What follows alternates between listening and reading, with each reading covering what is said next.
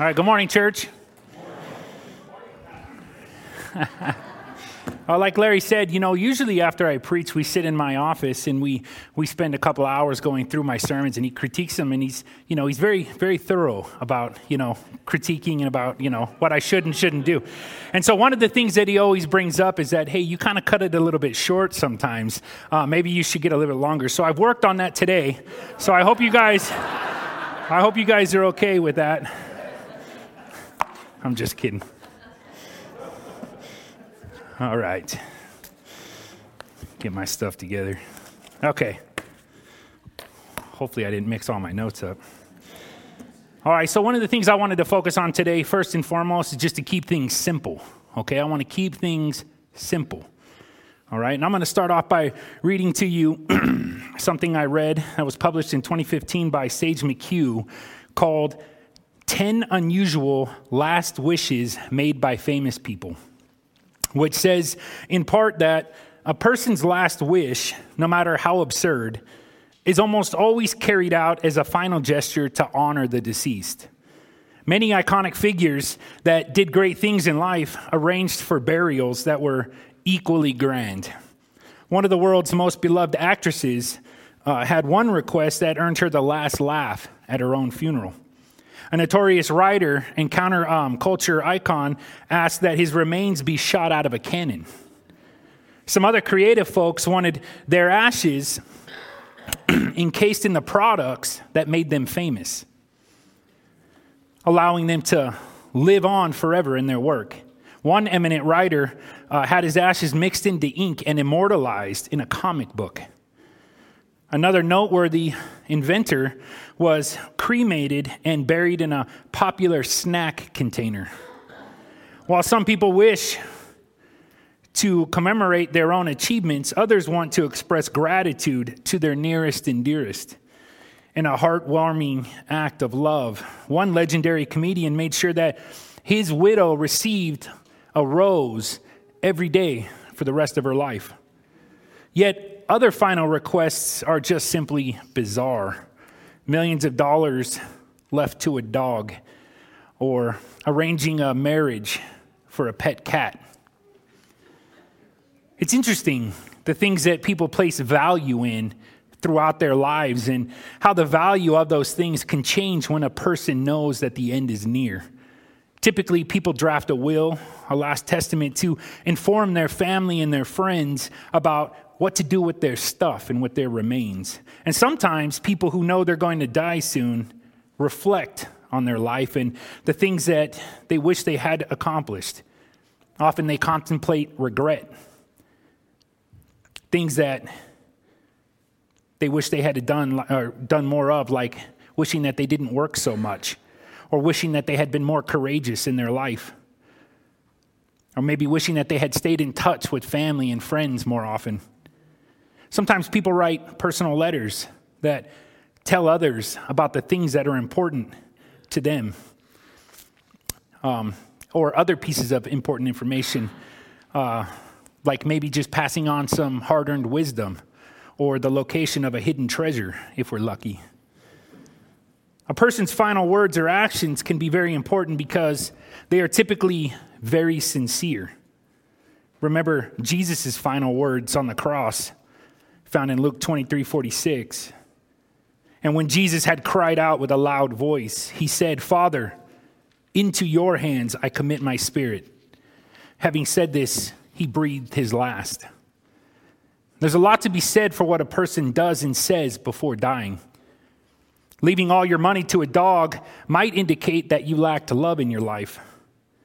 And being buried in a Pringles can might indicate a person's love for worldly things and dying on a cross for the salvation of mankind and committing your spirit to God as Jesus did provides a very clear depiction of God's character, which is first and foremost that He is a loving Father.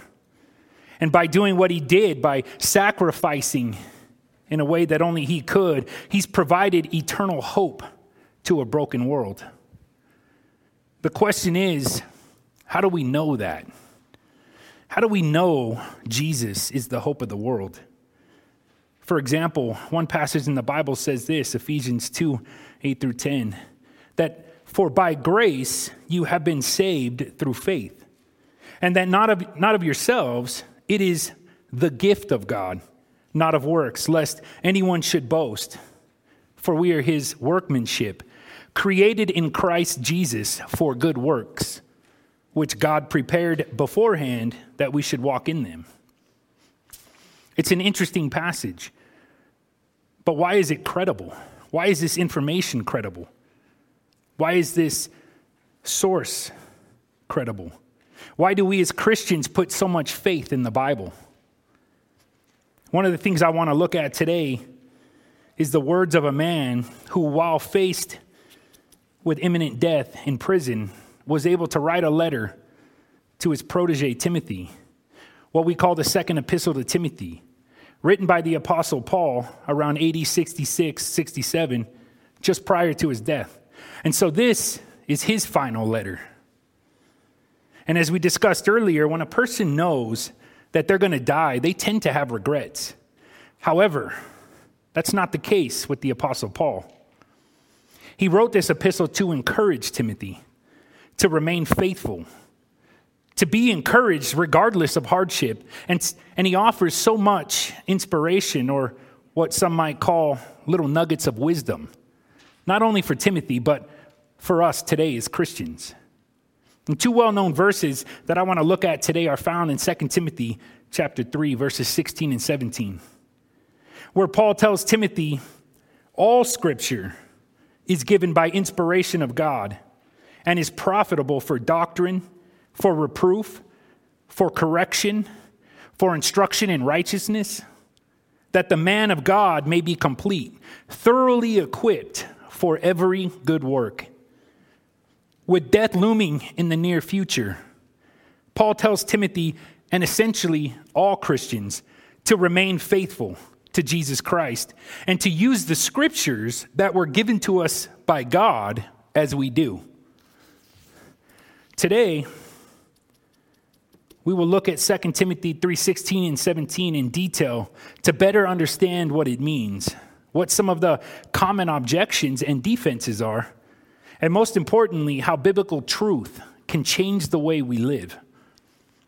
So let's first take 2 Timothy 3:16 and break it down into seven separate questions to understand exactly what Paul is suggesting here.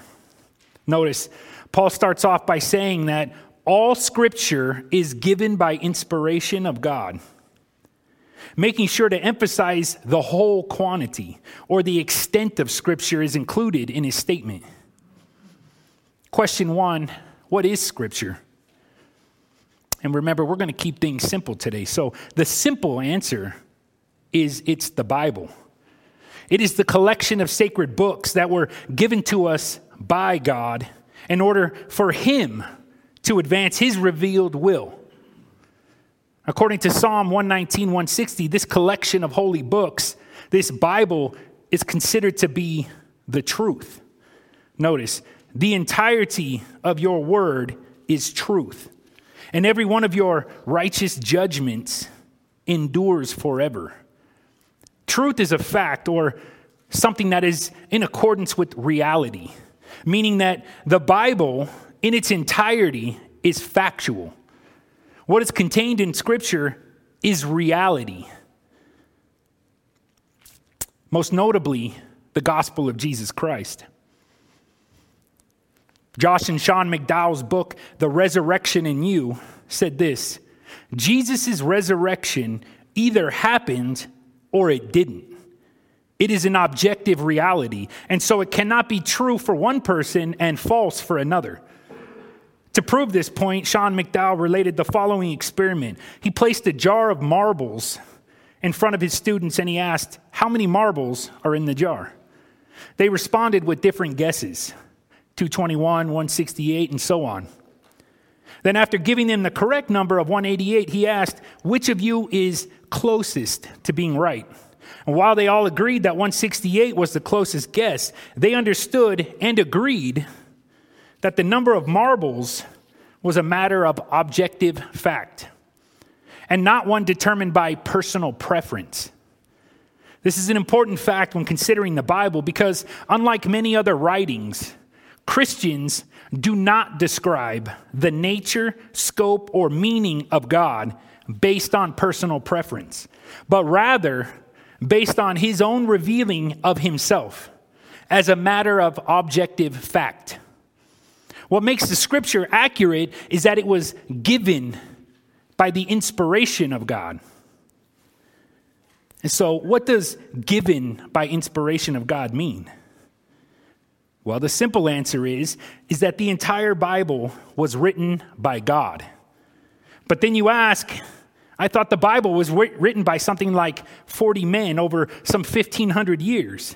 Didn't Paul write the very two verses we're talking about today?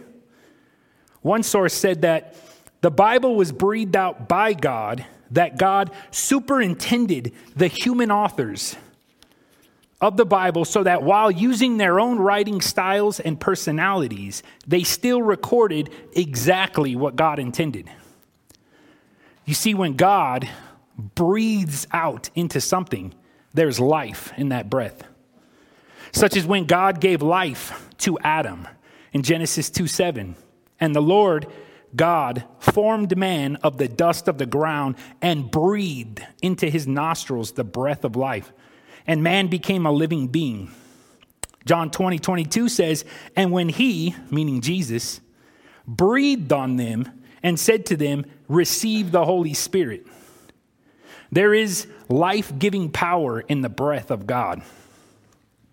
And according to our verse today, God used that same breath to inspire the human writers of the Bible to ensure that they captured his will and not their own. Another source said this about the God breathed Bible. These are actually God's words reminding us that His truth and love can be found there to guide us in all aspects of life.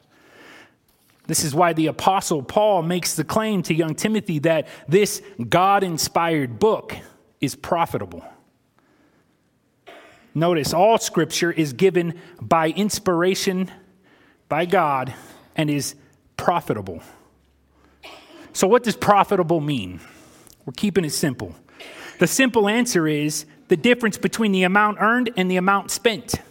Essentially, profit is earning more than you spend. Or as it relates to the Bible, it means spiritual gain. For example, if you read the Bible, you will gain spiritually from that which God has breathed life into.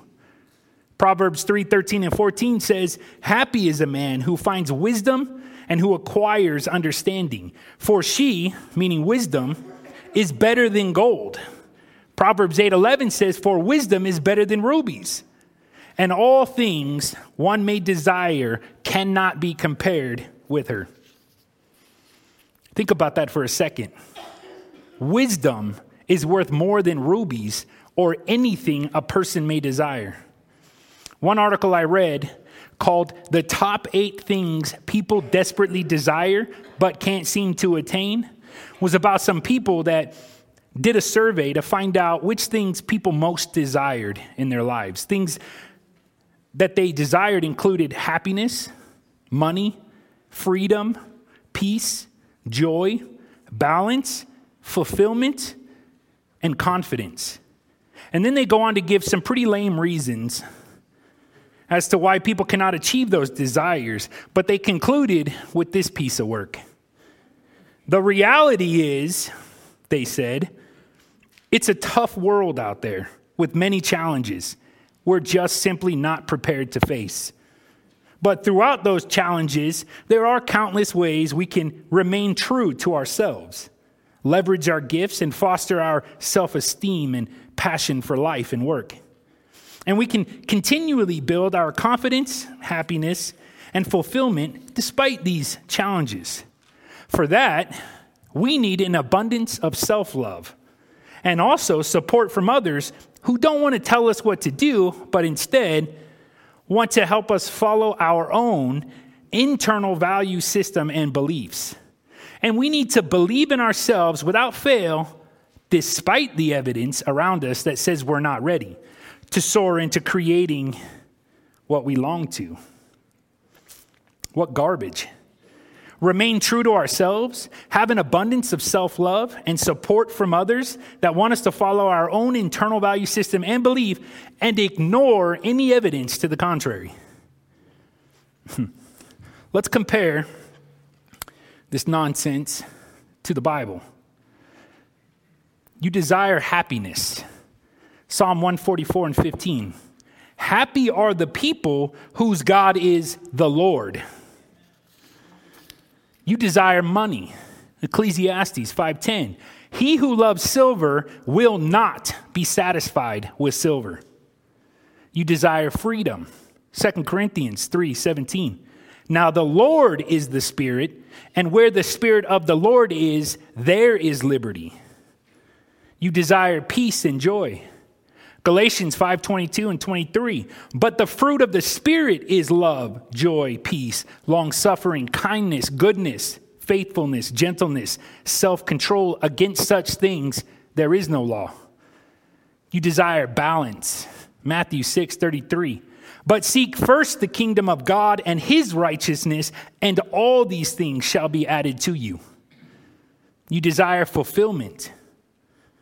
Romans 13, 8. Owe no one anything except to love each other, for the one who loves another has fulfilled the law. You desire confidence. Proverbs 3:26 For the Lord will be your confidence and will keep your foot from being caught. Charles Spurgeon said this There's an infinite majesty about every line of Scripture, but especially about the part of Scripture in which the Lord reveals Himself and His glorious plan of saving grace in the person of His dear Son, Jesus Christ. Notice, all Scripture, meaning the whole Bible, is given by inspiration of God, meaning He literally breathed life into it and that now living word of God is profitable, meaning the wisdom we gain from it is worth more than the time it took to read it. And then notice it is profitable for doctrine, for reproof, for correction, for instruction in righteousness. What does doctrine mean? The simple answer is that doctrine means instruction or teachings shared from an authoritative source. There are many types of teachers and teachings that take place in our society.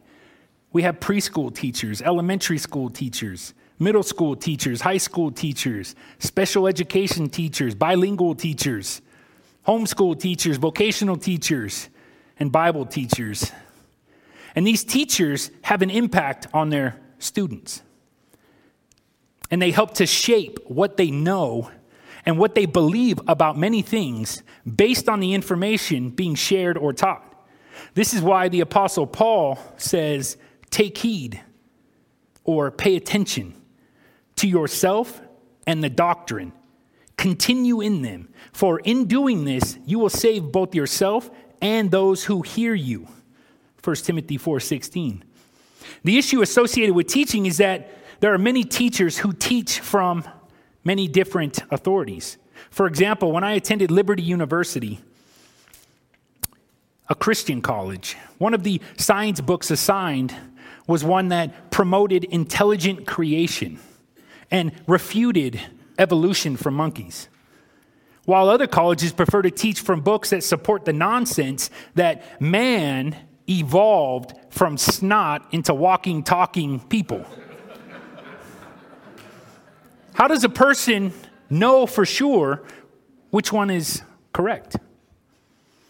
According to the Apostle Paul, the Bible is profitable for doctrine or profitable for teachings. And those teachings from the Bible are what shape a person's biblical worldview because they provide God's authoritative wisdom on matters. As an example, earlier we talked about the Bible's inspiration being from God. That information comes from the Bible itself and therefore becomes an essential doctrine to the Christian faith called the authority of Scripture. There are many teacher, uh, teachings in the Bible that establish our faith. Christ's deity, 1 Corinthians. Christ's incarnation, 1 John. Christ's resurrection, 1 Corinthians. Christ's return, 2 Peter. Salvation by faith, Acts 2. And on it goes. In fact, you can look at our website, smchurch.net, and get a list of statement of faith, uh, faith facts or faith beliefs that we believe here at Shadow Mountain Church. And I encourage everybody to check that out because the reality is there's a lot of Christians that do not understand the basics of Christianity. And as Paul said, it is profitable to know what the Bible teaches. One source said that doctrine is the worldview by which we govern our lives. If our doctrine is based soundly on Scripture, we can know that we are walking on the path God designed for us. However, if we do not study the Word of God for ourselves, we are led more easily into error. And so, according to Paul, God's Word is profitable for providing us with information from God and is what we use to establish our beliefs. And then notice those beliefs are profitable for reproof and correction. What does reproof mean? Reproof. Reproof simply means an expression of blame or disapproval or sharp criticism. When a brother or sister decides not to walk with God in their lives, the Bible provides a lot of information about that, such as in 1 Samuel 13 13. And Samuel said to Saul, You have done foolishly. You have not kept the commandments of the Lord. In this case, Saul was waiting on Samuel to make an offering, and he became impatient. And he did it himself before Samuel got there, and by doing so, became disobedient to God, and the consequences were great. But Samuel essentially called him out for it, which is what a good Christian would do in order to help a brother or sister, especially when their actions may have offended God. For example, if you go and set an appointment to go see the pastor, and you tell him that you are cheating on your spouse, you are not going to receive a pat on the back you are going to receive instead reproof.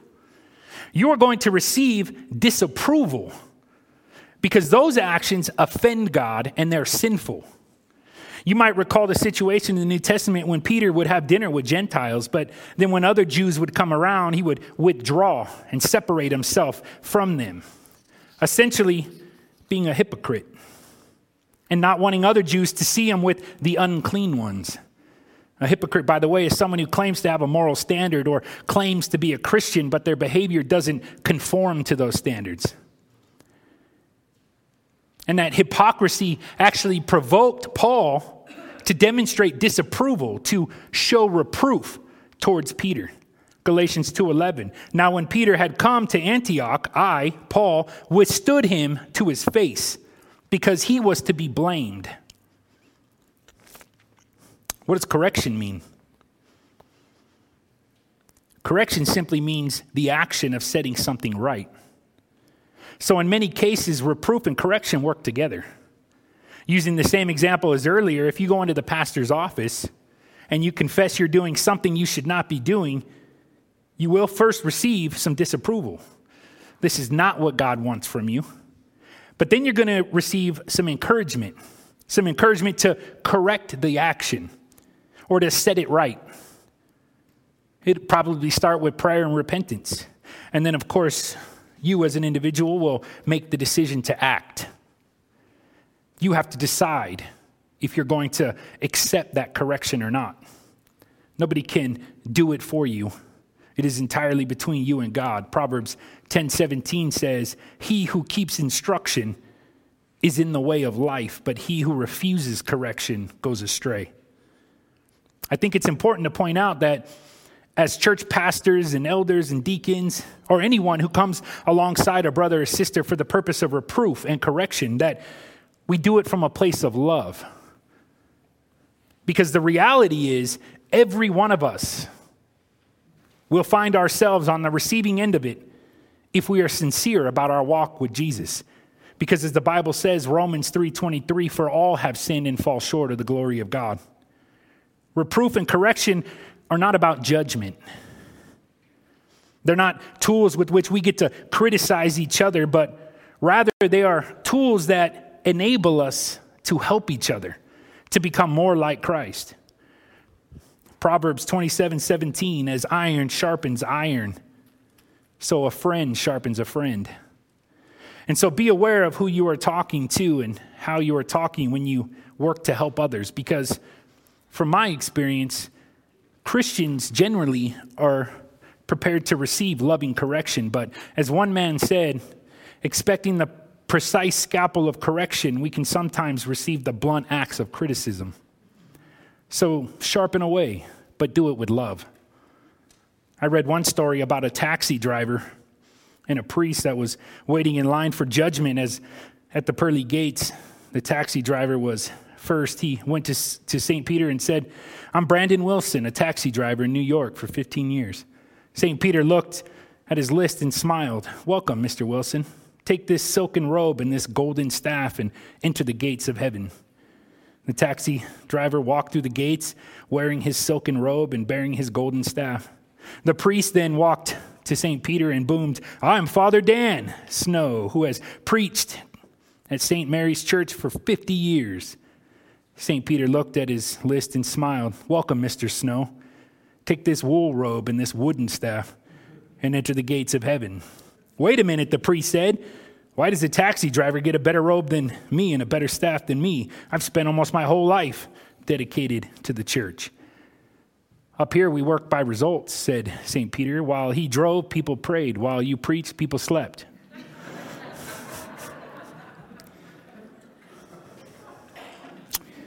What does instruction in righteousness mean? Instruction in righteousness simply means our discipleship or our overall Christian training.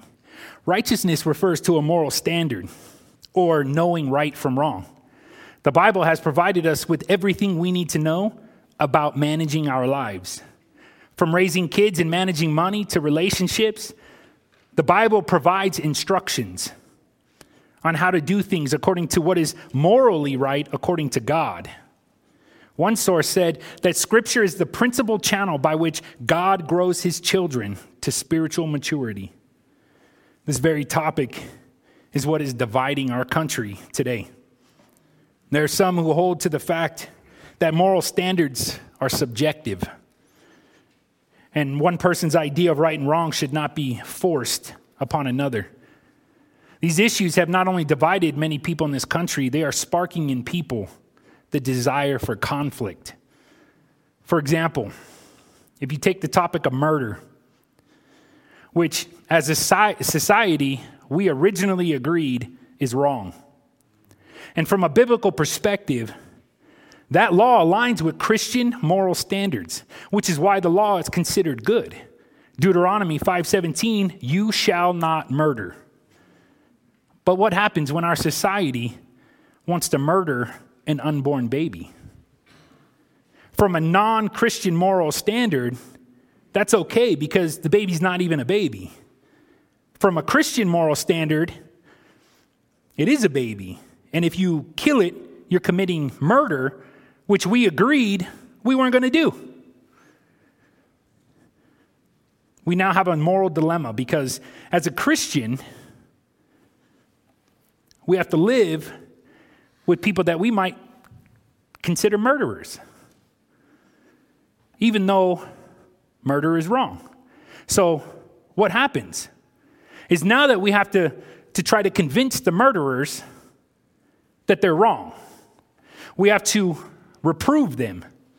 We have to convince them to correct their wrongdoing because God said so. But they don't accept God as an authority. And instead, they're working to convince Christians that they are right and God is not. But listen, as Christians, we should not be deceived but rather trust in the moral lessons we learn from God. 1 Corinthians 15:33 Don't be fooled by those who say such things, for bad company corrupts good character. It can feel like a daunting task sometimes, the battle between good and evil. But listen, the answers to all of these issues are in the Bible, and our instructions in righteousness will lead us to where we need to go. The example of abortion is just one topic. You all understand the things going on in our country and, and the, the movement to overthrow God. And it gets scary sometimes. But listen, our instructions in righteousness make it clear that God is in control despite the opposition. And the Bible encourages us to trust in God and not to be afraid. Isaiah 41:10 Fear not, for I am with you. Be not dismayed, for I am your God. I will strengthen you. Yes, I will help you. I will uphold you with my righteous right hand. Paul gives Timothy and us this amazing statement. All scripture is given by inspiration of God and is profitable for doctrine, for reproof, for correction, for instruction in righteousness. And then notice in verse 17 that the man of God may be complete, thoroughly equipped for every good work. Let's break this down into three quick sections. First, the man of God or the servant of God. This term is reserved for people that have made a conscious decision in their lives to follow God, to obey God, to live for God, and not for this broken world. Micah 6 8, He has shown you, O man, what is good. And what does the Lord require of you? But to do justly, to love mercy, and to walk humbly with your God. This is what a Christian is supposed to be. Think about this for a minute. A person who is shown what is good, the Bible, and then is obedient to the requirements of God, which in part is to do justly, love mercy, and walk humbly with God. Not to do whatever we want to do not to cheat people or to slander people, but to learn what is good and then do it. Second, so that we may be complete. This just simply means to have all of the necessary parts.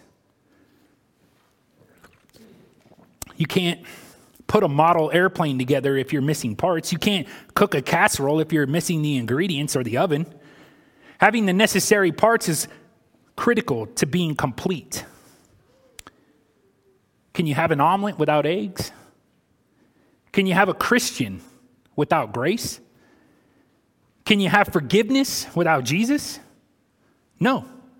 Colossians 2:10, and you are complete in him who is the head of all principality and power. That's Jesus. We are complete in Jesus. Third, thoroughly equipped, meaning you have everything you need to accomplish the task. Not having the proper equipment can cause lots of problems. For example, when people first started to fly airplanes, they didn't actually have gyroscopic turn indicators which would allow a pilot to fly through the clouds or fog without becoming disoriented. They could rely on these devices to ensure that they didn't get caught up in a steep spiral dive or what is called a graveyard spiral. Likewise, as Christians, we can rely on God to equip us with the necessary equipment, tools, or whatever we need for every good work. Philippians 4:19. And my God shall supply all your needs according to his riches in glory by Christ Jesus. So let's just recap here, real quick. Paul is in prison, writing his final letter to Timothy, and he wants him to know that God himself has inspired the whole of Scripture, the entire Bible, that God has breathed life into that Bible and that the information that God has chosen to give us through that life giving breath is more valuable than any earthly treasures and should be used by people to learn about God and what He says is good. It should be used by people to find the errors in their lives and to compare their own desires with those of God's. It should then be used by people to correct those errors in order to better align oneself with the moral standards established by the creator of the universe. so that the servants of God may be complete in Christ and then equipped with all that is needed for every good work post salvation. Well, that seems like really good advice. Who would object to anything like that? Unfortunately, there are some who don't believe the Bible was inspired by God and that it is filled with errors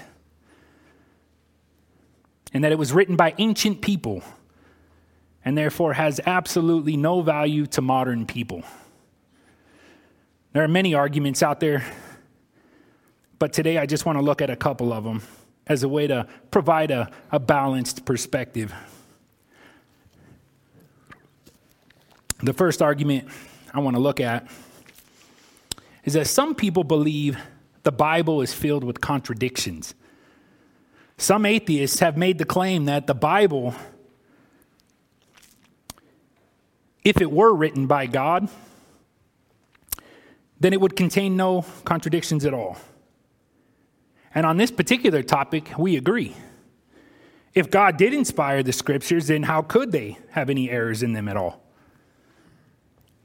Just to be clear, a contradiction is a combination of statements or ideas or features of a situation that are opposed to one another. One statement saying the sky is blue, the other saying the sky is red. And it's important to point out that there are some very difficult to answer questions that folks have brought up. However, it's equally important to point out that most of the people who find these supposed Bible contradictions are not actually interested in the truth. They simply want to dismiss God's book. Here's an example from the American Atheist website regarding seeing God. Genesis 32 30. So Jacob called the name of the place Peniel, for I have seen God face to face, and my life is preserved. Jump ahead, John 118. No one has seen God at any time. The only begotten Son who is in the bosom of the Father, he has declared him. On the surface, they do seem to contradict each other. I have seen God face to face, and no one has seen God at any time. However, if we look at the context, we realize that first, in Genesis 32 30, Jacob was wrestling with an angel and eventually becomes victorious in his struggle and then makes the comment that he has seen God face to face, which does not actually mean that the man he wrestled with was God, but actually an angel of the Lord. And so, according to one commentator, it was appropriate to say that he had seen the face of God. But it was clearly an angel. John 1:18. If we just scoop back a couple of verses and read it all together, it says John 1:16 through 18, and of his fullness we have all received and grace for grace. For the law was given through Moses, but grace and truth came through Jesus Christ. No one has seen God at any time the only begotten Son, who is in the bosom of the Father, he has declared him. John is referring to God in his fullness, meaning his glory, which no man has ever seen. These two verses are not even talking about the same thing. One is an angel, and the other is God's glory.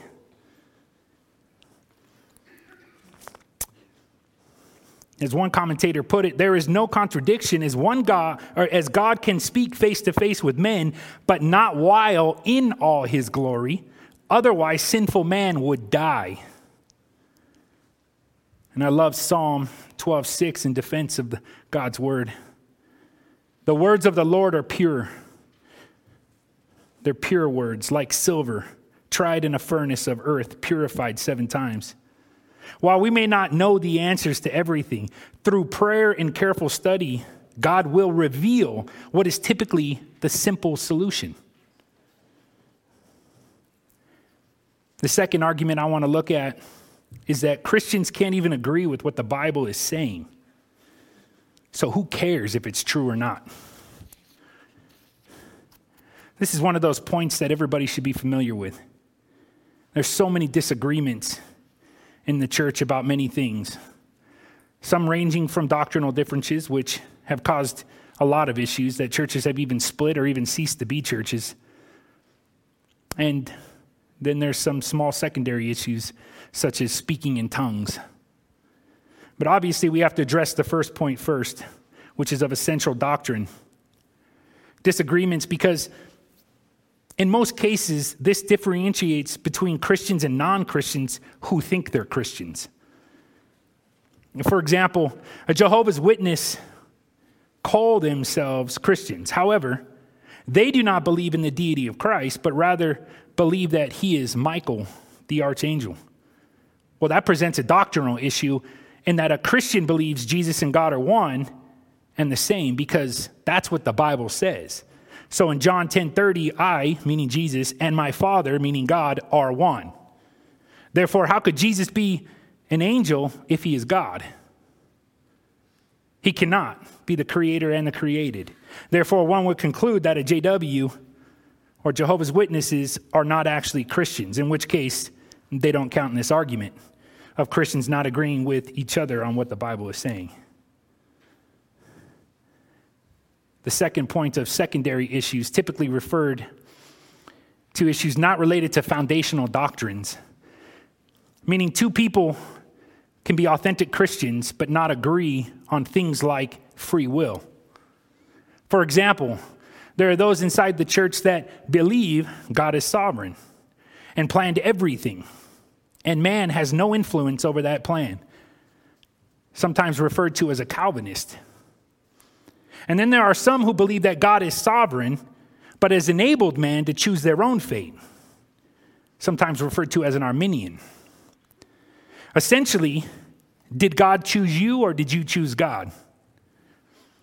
And while it's true that these types of debates, debates and differences have also created division in the church, and in both cases, both sides of that argument have very prominent scholars and theologians supporting them, the reality is that despite those secondary issues, Christians believe in Jesus Christ as their Lord and Savior. And we agree that we are totally dependent on his sacrificial atonement in order to receive forgiveness and therefore are able to respectfully disagree with each other on some matters without compromising our faith. Romans 14, 1 4. As for the one who is weak in faith, welcome him, but not to quarrel over opinions. One person believes he may eat anything, while the weak person eats only vegetables. Let not the one who eats despise the one who abstains and let not the one who abstains pass judgment on the one who eats, for God has welcomed him. Who are you to pass judgment on the servant of another? It is before his own master that he stands or falls, and he will be upheld, for the Lord is able to make him stand. While we can't always agree on every matter, we can intentionally study God's word to learn all that we can. Psalm 119, 105. Your word is a lamp to my feet and a lamp to my path and a light to my path. I read about a Calvinist that arrived at the gates of heaven and he sees that there are two lines going in. One has a sign that reads predestined and the other free will. He naturally heads to the predestined line. While waiting, an angel comes and asks him, Why are you in this line? He replies, Because I chose it.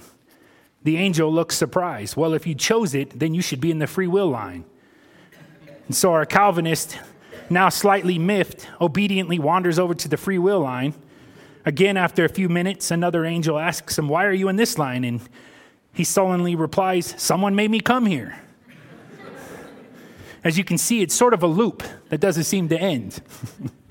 and so, my advice is to be nice to each other when arguing those topics because they are sort of fun to argue, but we should never be disrespectful to each other because at the end of the day, we believe in Jesus Christ as our Lord and Savior. All scripture is given by inspiration of God and is profitable for doctrine, for reproof, for correction, for instruction in righteousness, that the man of God may be complete, thoroughly equipped for every good work. 2 Timothy 3 16 and 17. Paul wanted Timothy to know that as a man of God, this book contains everything we need. And as Christians, we need to increase our view of it. and we need to trust in it. And as one article stated, we need to read our Bible as though it were something entirely unfamiliar, as though it had not been seen before. Face the book with a new attitude as something new. Let whatever may happen happen. Let whatever may happen to occur between you and it. You don't know which of its sayings and images will overwhelm and mold you, but hold yourself open.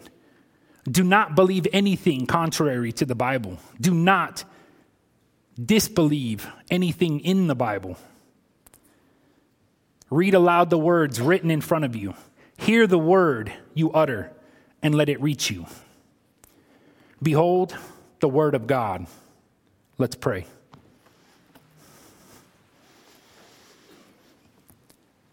Heavenly Father, God in heaven, thank you so much for today, Lord. Thank you for your goodness and kindness. Thank you, Father, for revealing your will to us. Thank you for providing us this holy Bible. This book that has been drugged through the mud for centuries. This book that has been disputed and fought against for centuries. You have kept intact, perfect for us today. And we are so appreciative. Without this book, we would know so little. We're so grateful that you've given it to us. I pray that everybody here today's heart would be open to read it more intentionally, to study it more intentionally, to value it, to understand how profitable it really is. And I pray, Lord, over this church, thank you. In Jesus' name, amen.